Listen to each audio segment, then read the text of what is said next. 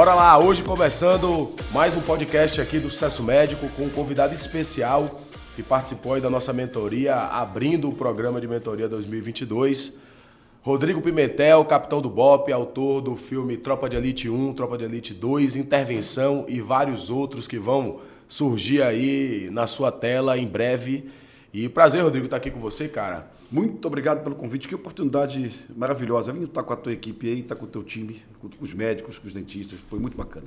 Cara, ontem, é, para quem não sabe, a gente gravando aqui, o Rodrigo fez uma palestra extraordinária, né? Abrindo a nossa mentoria, é, elevando o nível aí da, da, dos temas que nós abordamos, né? Falando sobre liderança, sobre equipe de alta performance, sobre profissional de elite e com toda a maestria levantou aí os alunos, os médicos e dentistas de todo o Brasil. Rodrigo, cara, para começar, é, queria perguntar um pouco para você como foi a experiência, cara, de fazer o Tropa de Elite 1 e 2, você que já era do BOP e comecei. Foi seu primeiro filme, Rodrigo? Foi o primeiro filme. Olha, antes do Tropa de Elite eu fiz uma, uma um documentário, não uma ficção, que é o Ônibus 174. Sim que é uma história é, de uma tragédia no Rio de Janeiro de um fracasso do Batalhão de Operações Especiais. Ou seja, o Batalhão de Elite, que eu falei tão bem no filme Tropa de Elite, ele também erra. Né?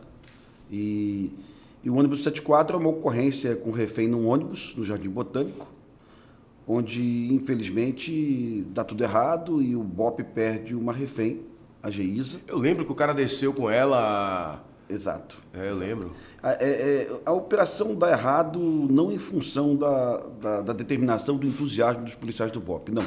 Mas em função das interferências políticas ao longo da crise. O governador ligava o tempo todo para o comandante do BOP, dava sugestão e colocava é, alternativas que não funcionavam. Mas do limão, o BOP fez uma limonada. Do, da, do fracasso do ônibus 74, da, da, da a tragédia da morte da Geisa, de 2001 para cá, o BOP nunca mais perdeu nenhum refém. Hoje o BOP é no mundo a unidade que mais resgata reféns do mundo. O BOP hoje é o campeão mundial de resgate de reféns. E nós fizemos um documentário sobre isso, um documentário é, triste, é, mas que rodou o mundo todo, foi muito premiado. Isso facilitou com que eu e Zé Padilha pedíssemos ajuda para o tropa de elite. Então, quando eu conheci o Zé Padilha, na, na primeira reunião, nós fechamos o Tropa de Elite, mas condicionamos o Tropa de Elite filme à existência do documentário Ônibus 174. Ah, tá. Você atrelou. Sim, sim. Bacana. Sim, sim, sim, e, e, o Tropa de Elite 1, então, você é, relatou na sua palestra que você já tinha, sempre voltando das operações, você fazia uma um memorial, é, uma, escrevia memórias daquela, daquela operação. As pessoas acham curioso e às vezes duvidam. Eu nunca tinha feito um roteiro na minha vida e o Zé Padilha nunca tinha feito um filme na vida dele. Ah, você contou isso. E o Zé Padilha, na verdade, não é diretor de cinema de formação, ele é físico de formação. Então, o mais importante para você realizar um filme não é a formação acadêmica, né? O mais importante para realizar um filme é o planejamento, é a disciplina, é o entusiasmo, é a dedicação. E isso igualava o Zé Padilha a um policial do BOP. Todas as qualidades que você via na equipe que realizou o filme Tropa de Elite, nós identificávamos também na, na, nas equipes do BOP, dos Caveiras. Né? Pessoas é, otimistas, disciplinadas, como disse anteriormente, determinadas a cumprir a missão. É aquela coisa da missão dada, missão cumprida. E é tão fácil fazer uma analogia é, dos Caveiras com os médicos, né? É tão fácil. Médicos são pessoas que dedicaram uma década da sua vida à formação, né? Às vezes mais que uma década da sua vida à formação. Quase todos os médicos que eu conheci ao longo da minha vida estudaram longe de suas casas, né? Saíram de casa com 17, 18, 19 anos, buscaram uma outra cidade. É um pessoal que banca plantão sábado, domingo, feriado, carnaval. É, é bem semelhante a um policial a um policial de um time de elite. Você falou uma coisa, eu lembrei, né? E muitas vezes, e como policial também brasileiro, não é remunerado né, pelo poder público é, da forma que deveria, né? Pela dedicação, pela entrega, pela distância da família. Tá se arriscando também, porque você tá ali num campo minado, né? De qualquer forma, você também é, é, é como médico, você está exposto, né? seja atendendo em um local inseguro, seja com falta de equipamentos de proteção. A gente viu no Covid aí muitos médicos morrendo. Então, essa, essa analogia, ela, ela é perfeita, cara, perfeita. Ontem uma, uma doutora conversou comigo depois do evento, ela é de Teresina, ela falou assim, é, já tive ocasião que eu tinha que atender um paciente a cada três minutos, sabe assim? Eu Caraca. olhava para a fila, a fila não terminava. E, e às vezes os pacientes é, desesperados, tendo que escolher entre o, o, que chegou da ambulância ou aquele que estava na fila com dor. É complicado. Tem, tem que ser muito valorizado. É, assim, eu nunca caveira, tive vontade, Marcos, de ter um. Nunca tive vontade de ter um filho policial. É, mas eu tive muita vontade de ter um filho médico, sabe? Sim. Eu acho que quase todo pai no Brasil tem isso. Eu, eu tentei conduzir meu filho para medicina lá no final do ensino médio, mas no final ele quis fazer engenharia, eu estou feliz com isso. Mas assim, seria um baita de um orgulho para mim ter um filho, ter um filho médico, sabe? Para todos os brasileiros, né? Seria um baita de um orgulho. Bacana. É, Rodrigo, me conta, é, depois do filme Tropa de Elite, cara, assim, sua vida mudou pra cacete, né? Porra, pra caralho. Mudou em todos os aspectos. Pô, só uma, uma, uma, curiosidade. Quando você viu que ela falou assim, porra, a porra estourou, cara. Você chegou pro Zé Padilha e falou assim, velho. Cara, eu vou te estourou. contar uma parada que, que eu já tinha percepção de que o filme ia estourar. Vamos lá. Era um filme onde o policial era o herói. Era um filme com, com Wagner Moura, com, é, com André Ramiro, é um filme com Lula Carvalho como diretor de fotografia. É, é um filme assim, as pessoas estavam muito dedicadas, muito empenhadas, assim, muito concentradas para fazer aquele filme. Durante todo o processo de filmagem, eu já tinha ciência que o filme ia explodir. Eu tinha lançado o livro, O Elite da Tropa, é, meses antes do filme. E o livro foi muito bem. O livro foi o mais vendido do Brasil durante três meses eu superei Paulo Coelho. Caraca. Bom, se o livro despertou curiosidade, o filme também vai despertar curiosidade. Então, assim, me surpreendeu, logicamente, o filme virar um fenômeno, tá? Que o filme ia bem, eu não tinha a menor dúvida que o filme ia bem. Mas o filme virou um fenômeno. Ah, mas foi a pirataria que transformou o filme no fenômeno? Não sei. A pirataria deu curiosidade para o filme. E aí, eu reitero aqui, para quem está nos vendo aqui, acredite no que eu vou falar, a pirataria não foi uma estratégia de marketing, não foi mesmo. É, Zé Padilha não ia jogar no chão o que claro. ele produziu. Né? Poderia dar errado, tranquilo, né? Sim, né? Tudo que você é, fez ali. A, a, chance de a gente recuperar o investimento no filme era colocar o filme na sala de cinema e as pessoas assistirem. Eu não posso dar o meu produto na rua. Então, nós chamamos a Polícia Civil, é, a Polícia Civil identificou eh, os suspeitos. Na verdade, a Polícia Civil chegou a prender eh, um rapaz que fez a, a cópia, né? Eh, o rapaz pagou uma cesta básica lá, aquelas penas brasileiras, né? Caraca. Então o filme de fato foi pirateado por pessoas aí mal intencionadas que queriam ganhar dinheiro. então não tem estratégia de marketing. Mas no meio da, da da, da, da, divulgação da, fita, da fita pirata, eu andava pelo Rio de Janeiro, pelas ruas do Rio, todos os camelôs do Rio de Janeiro vendiam Tropa de Elite. É, eu, eu... Cara, você ficou puto com essa porra, não? Eu fiquei puto pra cacete, mas porra, fazer o quê? você olhava pros caras e dizia, porra, meu filme ali, cara. As piratarias ocorridas na Califórnia na década de 90, todas resultaram em prisão. Né? Mas no Brasil não, o Brasil é um país realmente com, com, com leis aí frágeis. Naquele momento o filme já, tava, já era um fenômeno. É, existem cálculos aí que 80 milhões de brasileiros assistiram Tropa de Elite Pirata. No cinema, 3 milhões e 900 mil pessoas. Caraca. Ou seja, tivemos um baita de um prejuízo. É só você comparar o Tropa de Elite 1 com o Tropa de Elite 2. Tropa de Elite 2 tivemos 12 milhões de espectadores. É, pela lógica, nós teríamos também 12 milhões Sim. do Tropa de Elite 1. Tropa de Elite 2 foi o fenômeno, maior fenômeno de bilheteria do Brasil é, desde um filme chamado Dona Flor e seus dois maridos, que na década de 70, a primeira versão, com José Wilker, né? E essa primeira versão teve 5 milhões de espectadores. Então, nós superamos, perdão, teve 10 milhões, tá? Nós superamos o, o quase insuperável Dona Flor. E superamos também Dois Filhos de Francisco, que é um filmão. Sim. Que teve 5 milhões de espectadores. Recentemente nós perdemos o posto aí de filme mais assistido para o Minha Mãe Uma Peça 3, que é um filmaço. Paulo Gustavo realmente era muito talentoso. É um filme gostoso de assistir no momento pós-pandemia, ou então de pandemia. É um filme que te deixa mais leve, né? Então foi um filme certo na hora certa. E eu não tenho, assim. É, não lamento ter, ter perdido essa posição. Ah, mas, Rodrigo, é, aí como espectador, cara, deixa eu te falar. Você sabe que Tropa de Elite é um filme que você vê 14 vezes, 20. Ontem um médico me mandou, ele estava no online, ele falou, cara, já vi essa porra 22 vezes e não me canso de ver. Se você for. Porque tem esses outros filmes, e nada contra, né? Como você falou. Cara, eles são filmes que você vê uma vez e já foi. Hum. Cara, Tropa de Elite está passando na TV, você não consegue mudar a porra do canal, entendeu?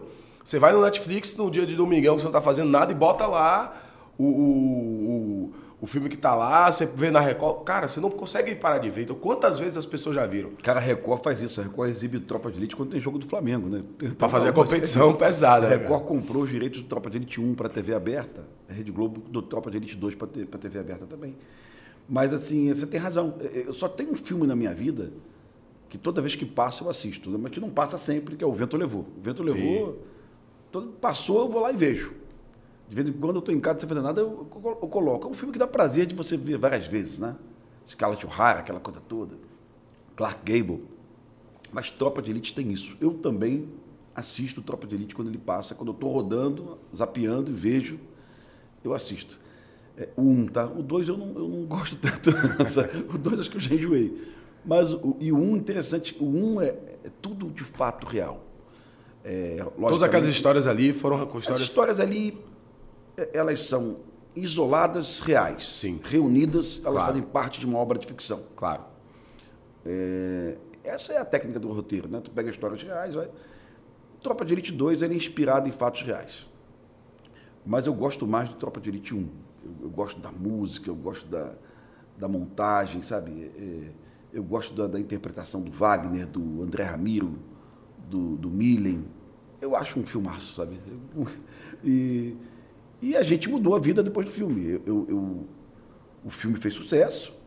O Zé Padilha me convidou para fazer o argumento do Tropa de Elite 2.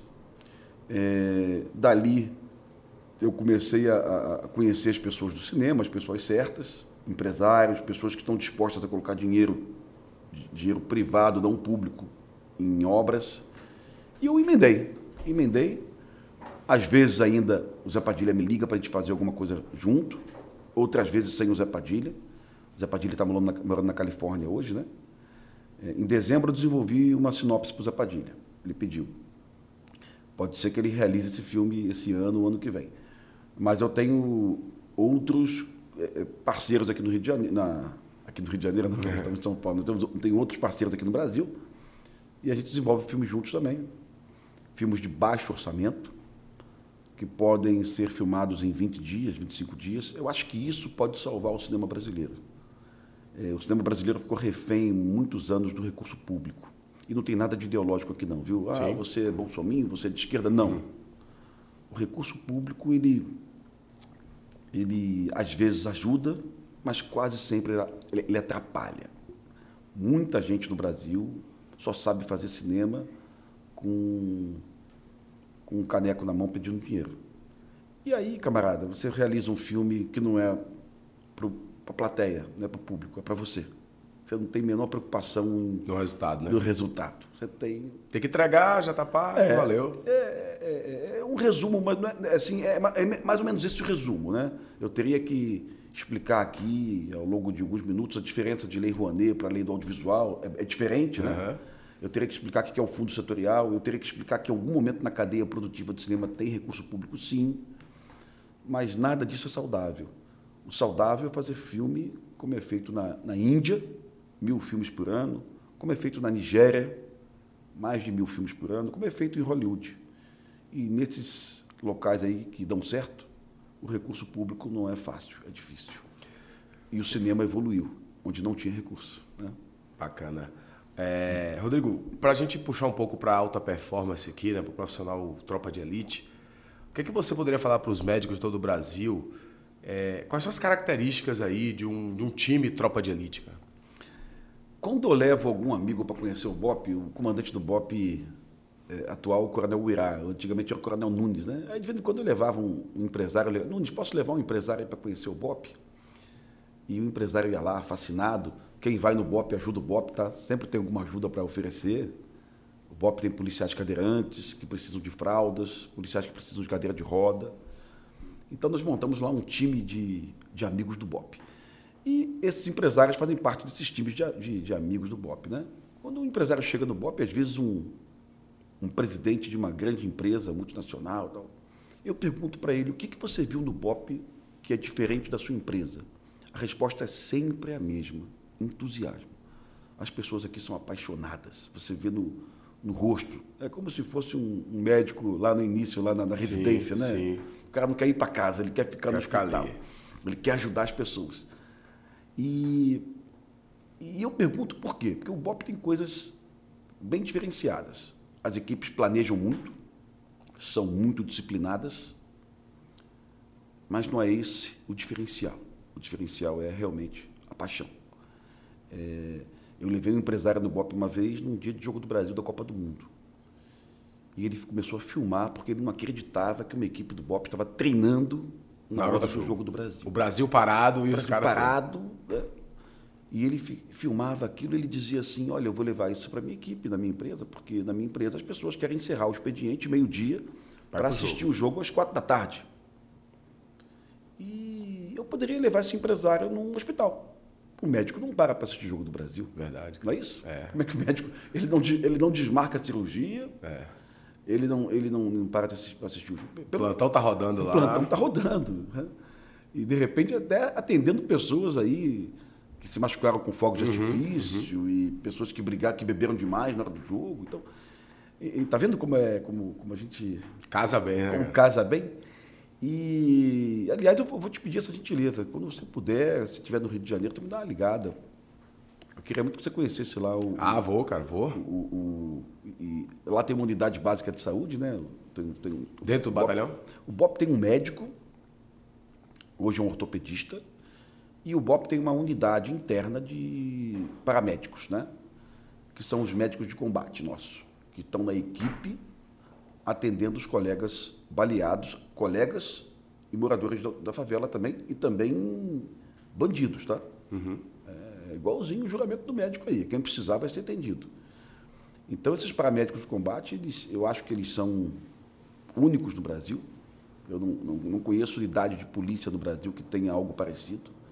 Eles vão para a favela com mochilão, com equipamento. Eles vão junto nas operações? Porra, eles são combatentes, pô. Eles matam bandido também, atiram bandido. Atira. Ah, tá. Eles vão pro, pro, pro fronte é, e, se precisar, eles eu, são paramédicos. Eu, eu, assisti um filme de, da Segunda Guerra Mundial de um médico, de um paramédico de combate na, na guerra do Segunda Guerra Mundial, que ele não usava arma, né? Ele fazia uma opção de servir o exército americano só para salvar vidas. É um filmaço, ganhou o Oscar aí. Acho que até o último homem, não é isso? Até o último Sim. homem. E, mas é, no BOP é diferente. Os nossos paramédicos são combatentes. Eles, se preciso, eles fazem uso do fuzil também. Mas eles estão ali para salvar os colegas. E eles são imbuídos de uma, da, da missão salvar. É, às vezes você, você pensa assim, não dá para avançar mais. O colega caiu e a equipe, se a equipe avançar, vai morrer mais gente. E o paramédico avança. Ele vai lá resgatar o colega. Ele sabe que ele está ali para aquilo, sabe? Então, eu tenho uma admiração por eles, assim, incrível. No filme Intervenção, quem está nos vendo agora, por gentileza, assista o filme. Está na Netflix. Tá Netflix, é. Lançamos o filme dia 27 de dezembro. É, lançamos no dia errado, mas a Netflix quis lançar. Lançamos no dia em que a Netflix lançou o Não Olhe para Cima do DiCaprio. Né? Então, assim, Caraca. concorrência desleal. Mas, mas DiCaprio custou 75 milhões de dólares, nosso filme custou 3 milhões de reais. Mas o filme foi um sucesso. Ficamos no top 2 da Netflix. É, ficamos como filme de língua não inglesa mais assistido.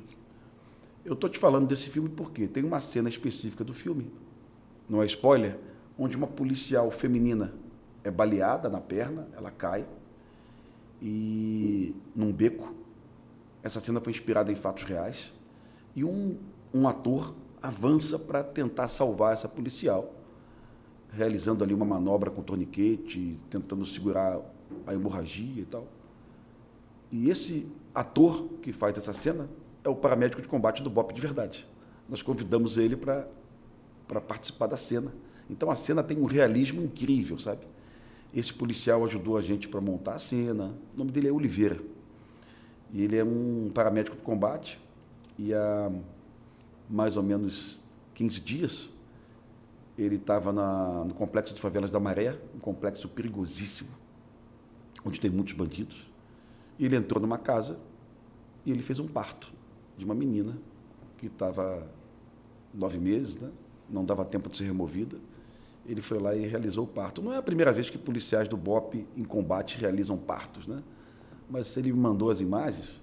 Cara, mas ele estava ele tava fazendo tava uma operação. No meio da operação. No meio da Aí operação. rolou o parto, ele largou tudo e foi lá. É, a, a equipe teve que fazer um auto guardado, a equipe teve que cercar a casa, proteger um perímetro, né? Sim. Porque o Comando Vermelho ataca mesmo. Essa história de que a polícia tira primeiro uma cascata repetida um milhão de vezes pela imprensa do Rio de Janeiro de forma maldosa, mas não. A nossa equipe sempre é atacada, sempre é emboscada. Né? É, e a equipe foi lá e, e, fez o parto. Eu vou te mandar as imagens disso aí. Quem, porque quem está vendo a gente aqui vai querer ver a imagem É, disso. Eu vou não, te mandar bacana. a imagem, você coloca no teu, no teu Instagram. Coloca no Instagram. tá? Bacana, cara, E bacana. Uma imagem muito linda. Um- um uma equipe está na favela ali para trazer a vida, não trazer a morte. Né? Perfeito. Rodrigo, a gente falou de profissional de elite, cara. Agora líder de elite, cara. Porque todo médico, né? Eu sempre digo, o médico é líder, porque ele tem uma equipe ali. Tá no centro cirúrgico, você tem a equipe que opera com você, o enfermeiro, o técnico de enfermagem. Tá no plantão, você tem uma equipe. Está na clínica, Tá na clínica, você tem uma secretária, você tem uma equipe. está no pô. consultório. Né? Você tem toda a razão. Você tem E, toda a e razão. você falou uma coisa interessante ontem. Você já deixou de passar por vários médicos bons pela falta de treinamento da equipe de recepção, cara. Pela, pela indiferença que eu fui atendido. Né? Eu até comuniquei isso para a doutora, sabia? É, Eu entrei no gabinete de uma, de, uma, de uma dermatologista no Rio de Janeiro, famosa, não vou falar o nome por questão ética, lógico. E eu falei para ela, estou abandonando aqui em função do tratamento dispensado. E era uma coisa assim, muito cara, viu? Coisa de. é, aqueles. Quer dizer, cobra, mas não tá entregando, é, né, cara? E, e zero de carinho no balcão ali na, na, na Na entrada. recepção, cara. Mas é, vamos lá, todos temos equipes. E ontem eu descobri aqui é, colegas que têm aí nove na equipe, dez na equipe, doze na equipe. E, e a, a- a máxima do BOP é que a ordem convence, o exemplo arrasta. O líder, ele não é só um líder que dá ordem, ele está ali o tempo todo ali executando e através do exemplo ele vai passando ali as missões. É, eu falei eu falei sobre uma questão verdadeira no BOP. Lá no BOP nós perdemos em combate mais líderes que soldados, né? É, em geral, o nosso sargento e nosso tenente, que são os líder- líderes da- das equipes de combate, eles abrem mão da capacidade de coordenar para ganhar capacidade de entusiasmar. Entusiasmar é estar na frente, fazendo. tá? A coordenação é importante? É muito importante coordenar, mas em algum momento, quando acabou a munição, quando veio o Covid, é, quando um paciente está tá nervoso e, e não está falando nada com nada e está tá mal educado, em algum momento o líder tem que surgir. Tem que Sim. falar, deixa comigo, deixa que eu resolvo Resolvo, isso. cara. Eu vou estar à frente coordenando isso aqui. Há um mês eu aterrissei no aeroporto de Cuiabá, uma chuva, o voo estava tava destinado a Sinop, mas a, a empresa não conseguiu aterrissar em Sinop, eu aterrissei em Cuiabá. E não tinha nenhuma estrutura de, de, de apoio da companhia aérea naquele aeroporto, nenhuma. Não tinha hotel, não tinha cafezinho, não tinha água. Foi um caos. 120 passageiros aterrissando nesse aeroporto de Cuiabá às duas da manhã. E uma funcionária da companhia aérea tentava conversar com os passageiros e ela era hostilizada. Os passageiros xingavam a menina. Ela é muito novinha. Visivelmente era uma funcionária com menos de um ano de empresa.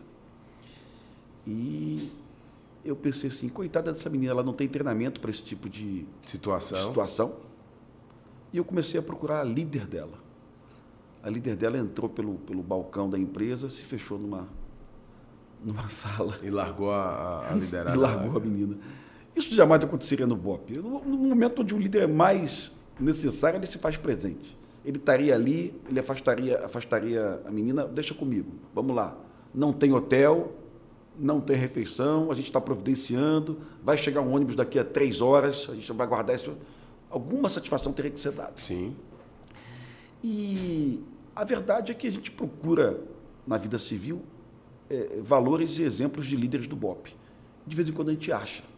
Eu trabalhei num banco privado, Banco Santander, não tem problema de falar, uhum. aqui, onde o presidente do banco que eu trabalhei, presidente do banco, não era, não era vice-presidente do varejo, não, presidente do banco. Ele visitava uma agência no Rio de Janeiro e perguntava para o gerente: qual é a recuperação de crédito mais difícil da tua agência? A mais difícil. A mais difícil. E o gerente dizia: olha, é um financiamento que nós fizemos de, um, de uma máquina para uma empresa, tal, tal. Me dá, por gentileza, a documentação? Eu vou lá. Aí ele ia na empresa, renegociava a dívida, ainda fazia um empréstimo para a folha de pagamento do banco do, da empresa para o décimo terceiro. E voltava e dizia para o gerente, está aqui o mais difícil. Já resolvi. Por gentileza, faça o mais fácil. Caraca. Porra, eu olhava para esse presidente e falei, esse cara aí era para estar no BOP, pô. O líder do BOP faz isso. Exatamente isso. Então eu posso ter um médico líder do exemplo, eu posso ter um, um, um técnico de futebol, eu, eu, eu, eu, sou tricolor de coração, sou fluminense, mas fiquei fascinado pela campanha do Flamengo é, em 2019. A campanha do Gabigol, né? Do, Jorge do técnico Jesus, né? Aquele cara era... Camarada, assim, os relatos que eu tenho dos meus amigos flamenguistas na Gávea, é que ele o cara lá de dentro? Ele chegava, ele chegava na Gávea às seis da manhã. O técnico chegava na Gávea às seis da manhã. Cara disciplinado, metódico, dava exemplo, né? Resultado. O time voava. O Flamengo né, voou. Eu, eu, acho que foi o melhor time do Flamengo da, da, da, da minha lembrança. Tem um time de, de 82, lógico, né? Do, do, do Júnior, que, que, do, do, do, Zico e tal, que ganhou a, a, o Campeonato Mundial em Tóquio.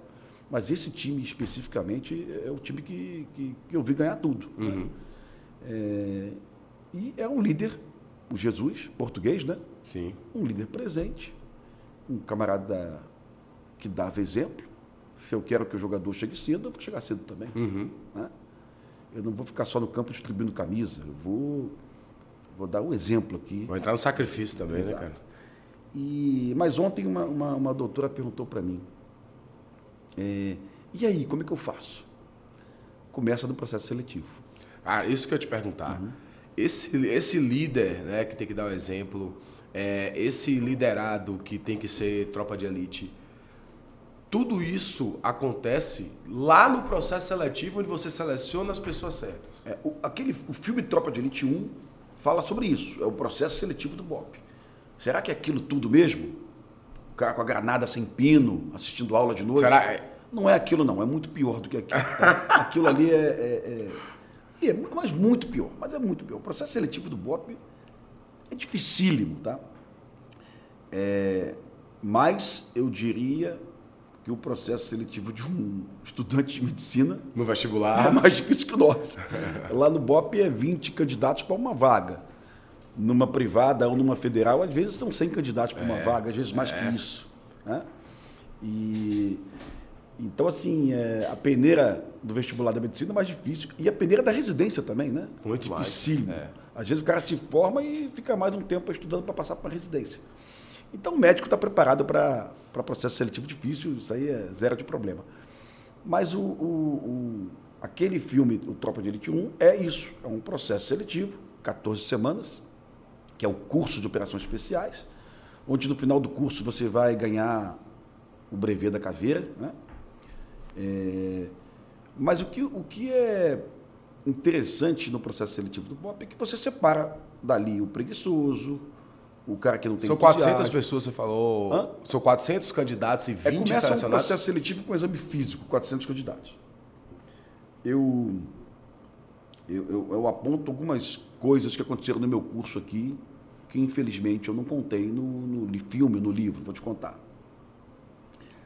Nós vamos para a praia de São Conrado, do Rio de Janeiro, de noite. E temos uma aula de resgate no mar. Você tem, para entrar na água no mar, quando o mar está muito alto, você tem que contar a sequência de ondas, né? A cada cinco ondas fortes vem uma fraca. Você aproveita esse intervalo e você tem que identificar o valão também por onde a água entra no mar. Ali é o local mais fácil de você entrar no mar. Aí o cara te dá uma aula sobre isso. Você aprende a técnica, contar a sequência e buscar o valão. Aí, meia hora depois, o mar fica mais alto, tempestade, chuva, né? Ele coloca um bote 200 metros para dentro do mar, ele recolhe os alunos e fala assim, aluno por aluno, vamos lá, colocar, nadar até o bote. Quando você olha o mar, você fala assim, não dá, é impossível. Não dá para atingir aquele bote. Aí tem um holofote de noite, jogando a luz no bote, né? Acontece que não tem nenhum aluno assistindo a prova, é aluno por aluno, sem o colega assistir. Ah, tá. Para não pegar o. A manha. Aham. Se o aluno vai até o mar e se banha até a cintura, a equipe vai, segura o aluno e fala: Não vai, não. Você está aprovado. Tá? Era uma pegadinha. Não dava para ir. A equipe só queria saber se você tinha coragem, determinação e coragem de ir. Aí você passou no teste. E tem aluno que chega, olha e fala, não vou entrar essa porra nem fudendo, não dá para entrar não. Está desligado. Então, é um teste de coragem. Sabe? Sim. O, o, processo seletivo do BOP tem isso o tempo todo. Testes, testes e testes. E, e no final ainda não é um teste, não é um, um, uma, um processo seletivo tão bom. Às vezes passa gente ruim, às Sim. vezes passa corruptos. Não dá para se identificar caráter com facilidade. E aí que é hora de desligar também quando você identifica que o processo seletivo falhou, você treinou, o cara está com desvio de conduta. Camarada, eu não posso ter pena disso não, tem que mandar embora. Pô. Assim, é, é, eu contei aqui ontem também, quase que um resumo da né? É. mas a gente fala assim, eu não tenho vergonha em dizer para você que o acusado da morte da Marielle, Rony Lessa, serviu no BOP. E o Adriano também, que morreu na Bahia, cercado por policiais, miliciano, também serviu no BOP. Ambos serviram no BOP, passaram no processo seletivo. O Adriano é caveira, o Rony Lessa não é caveira, não fez o curso do BOP. E ambos foram identificados e afastados do batalhão. A nossa equipe lá de recursos humanos, em algum momento, falou: não, eles são incompatíveis com nossos valores. Foram afastados. Fora. É, um foi, foi, Os dois foram trabalhar como pistoleiros do crime organizado do Rio de Janeiro. Um está morto, o outro está preso. E uma vergonha para o batalhão, viu? Mas, mas quando eu conto essa história para os colegas, eles entendem que o batalhão tem um processo seletivo sério e tem pessoas que estão atentas Sim. a esse, esses desvios de valores, né? É, uma vez na Globo, olha que triste, vou te contar. Uma vez na Globo eu fazia o Bom Dia Brasil, e o comandante do BOP me ligou, falou, Pimentel, tem uma notícia muito ruim para você dar no jornal hoje. Nós prendemos quatro policiais do BOP passando informações privilegiadas para o Comando Vermelho. Se fosse da Polícia Militar, não seria notícia. Sim. Como é do BOP, é notícia. Sim. E essa notícia seria dada à noite pelo William Bonner, no Jornal Nacional. E eu daria a notícia de manhã, no Bom Dia Brasil. E eu estava tão mal com essa notícia, mas tão mal, tão envergonhado em dar essa notícia, que eu procurei o diretor de jornalismo e falei, pô, chefe, não queria dar notícia não. Ele falou, por quê? Eu falei, porque eu fui do BOP, porque eu fiz um filme chamado Tropa de Elite, onde eu disse para o brasileiro que o BOP era honesto, e agora tem que dar uma notícia falando que quatro policiais foram presos envolvidos com o Comando Vermelho. Aí o diretor de jornalismo falou, me conta essa história direitinho. Eu falei, vou contar. O Bob foi realizar uma operação no Morro da Mangueira. Chegou lá, não tinha nenhum bandido na pista. A favela estava vazia, esquisito. Aí o Bob voltou na favela da Mangueira dez dias depois e não tinha nenhum bandido. Esquisito. Era para ter 100 bandidos lá, enfrentando.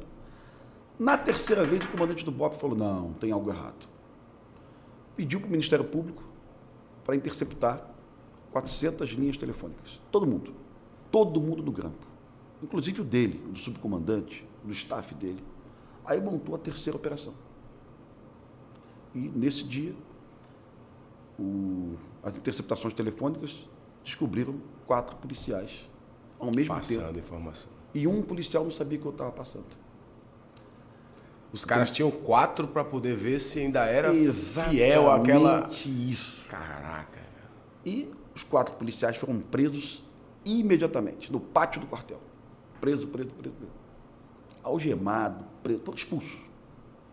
Estão presos até hoje. Aí o diretor de jornalismo falou, Pimentel, o BOP desconfiou, o BOP investigou, o BOP expulsou. Exemplo. O que, que tem de vergonha nisso? Imagina se o Senado brasileiro fosse assim, imagina se a Câmara dos Deputados fosse assim, imagina se o STF fosse assim. O Brasil era O outro. Brasil era outro. Quando ele me falou isso, eu fiquei mais à vontade, sabe? Mas ainda assim, depois da notícia, eu vi lá um montão de comentários, eu já sabia que lá tinha bandido. Camarada, tem bandido do Vaticano, tem bandido É, na Casa cara. Branca, tem Sim. bandido. Tem bandido. Em qualquer lugar tem bandido. Sim. né? Em qualquer lugar tem bandido. E então, assim, isso. isso o, o meu chefe lá na Globo esse dia me deu um conforto quando ele me deu essa.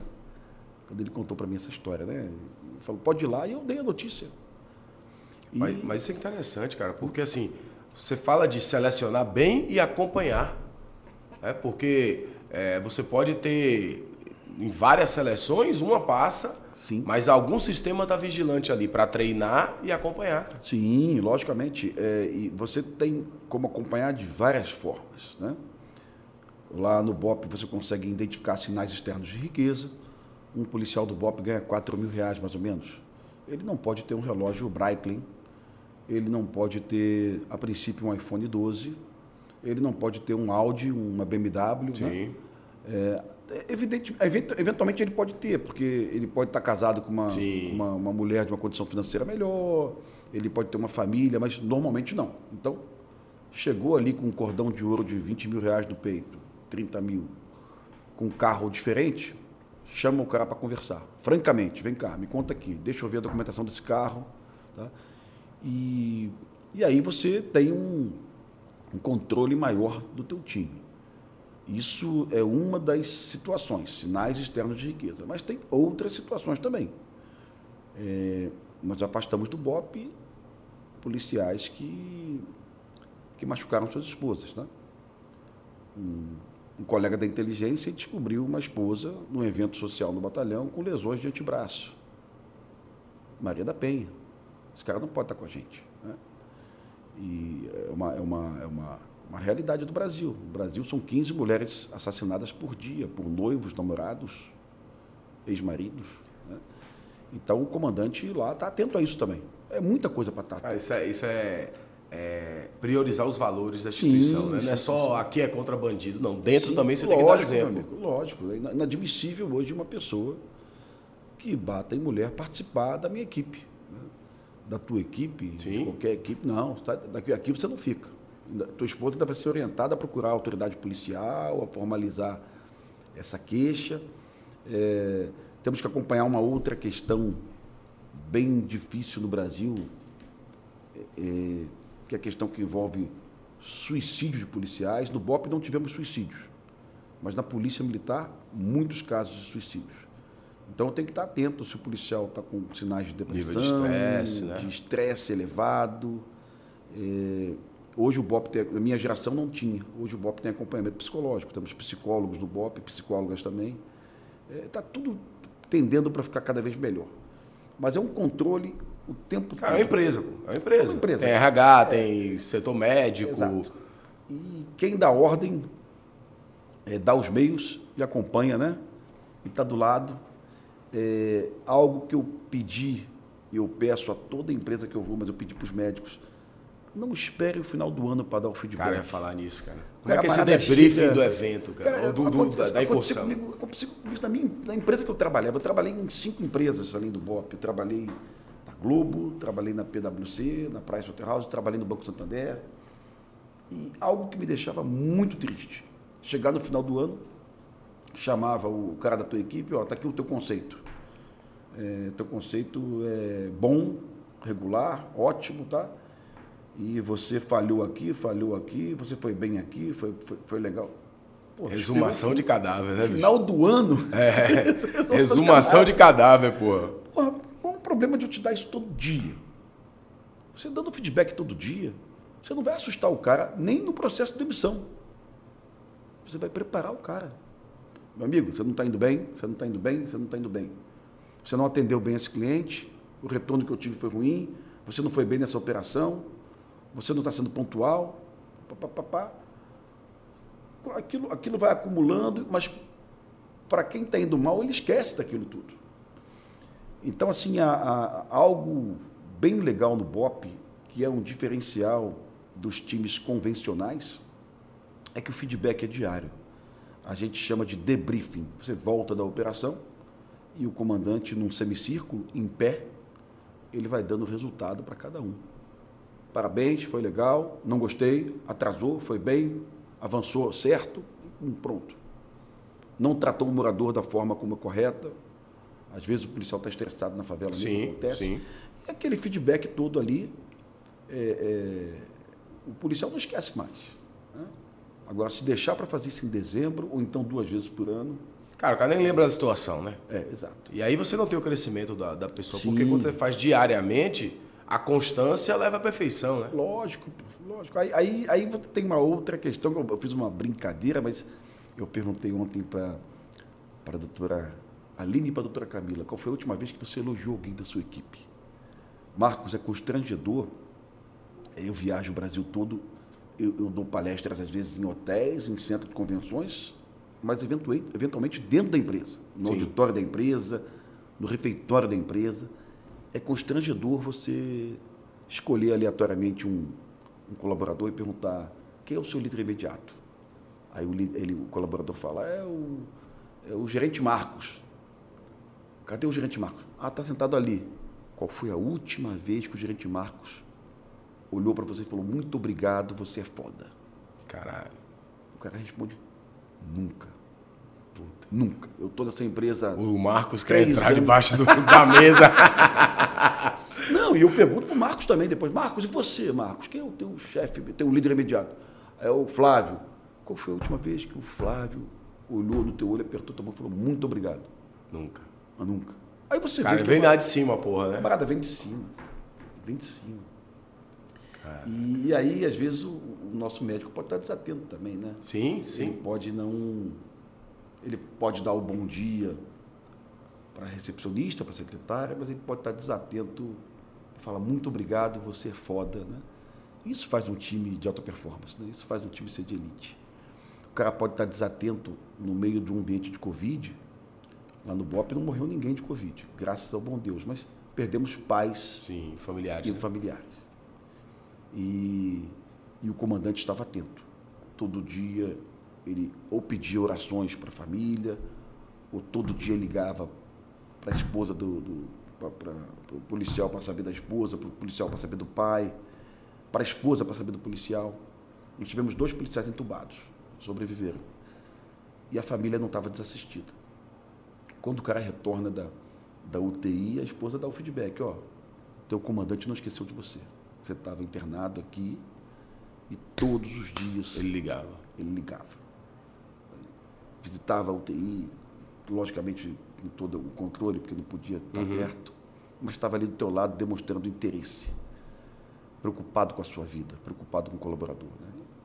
Isso é, é, é, é, empatia mesmo, sabe? É, cara. Empatia. Isso aí você transforma o time nessa máquina que você falou de entusiasmo, né? Porque depois, cara, eu quero que esse cara pedir o cara vai lá até sem arma e sem colete, né, bicho? O, o Marcos, eu tive em 97, eu tive em Quântico, na Virgínia, para fazer um treinamento é, numa escola da FBI. É a escola onde o FBI forma seus agentes. E eu recebi uma cartilha lá. O americano adora essas coisas resumidas, simples, né? práticas. É, dez dicas para o líder do FBI.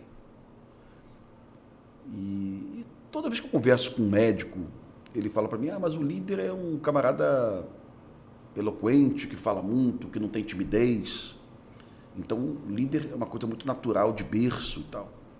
Não é bem assim.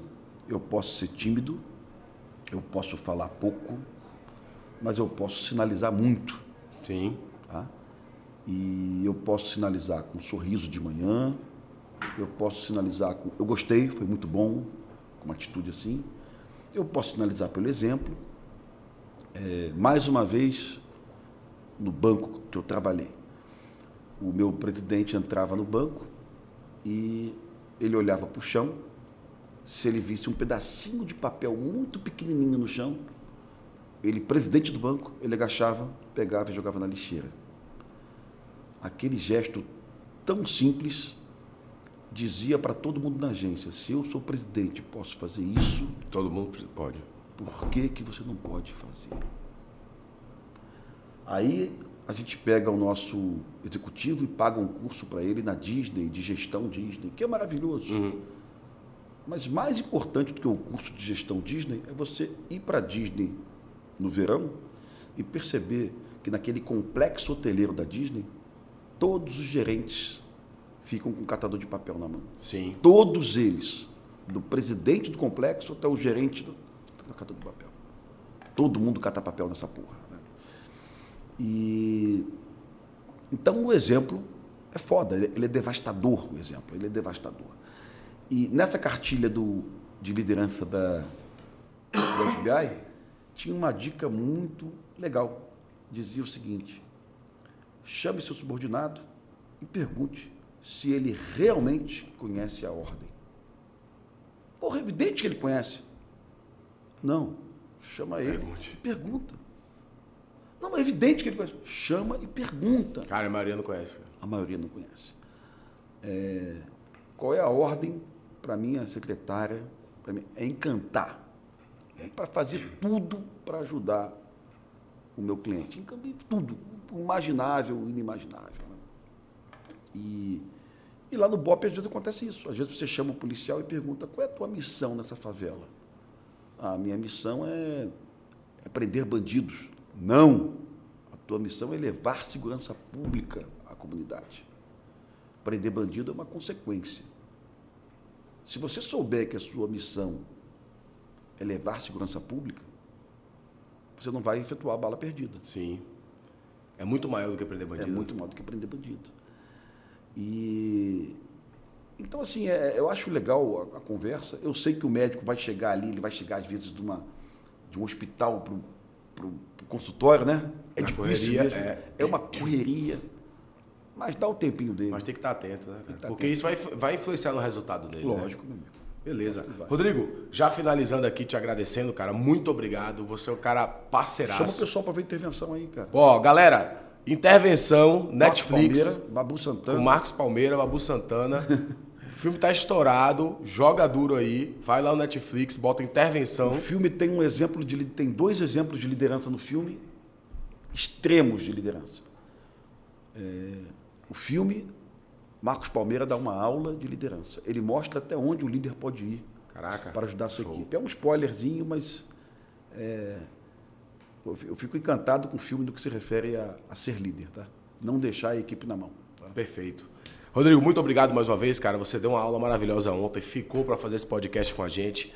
Cara simples do cacete, bom pra caramba. Todo mundo tá encantado lá com sua simplicidade, com sua forma de, de tratar as pessoas, de conversar. Porque quando a gente vê assim, pô, o cara é estrela da porra toda, entendeu? É. Vou precisar de médico um dia na vida, né, meu? Cara, brigadão. Valeu. Valeu. Muito obrigado aí, tamo junto. Obrigadão. Obrigadão. Valeu, pessoal. Se liga nesse podcast em todos os próximos com a galera que vem aqui pro Sucesso Médico.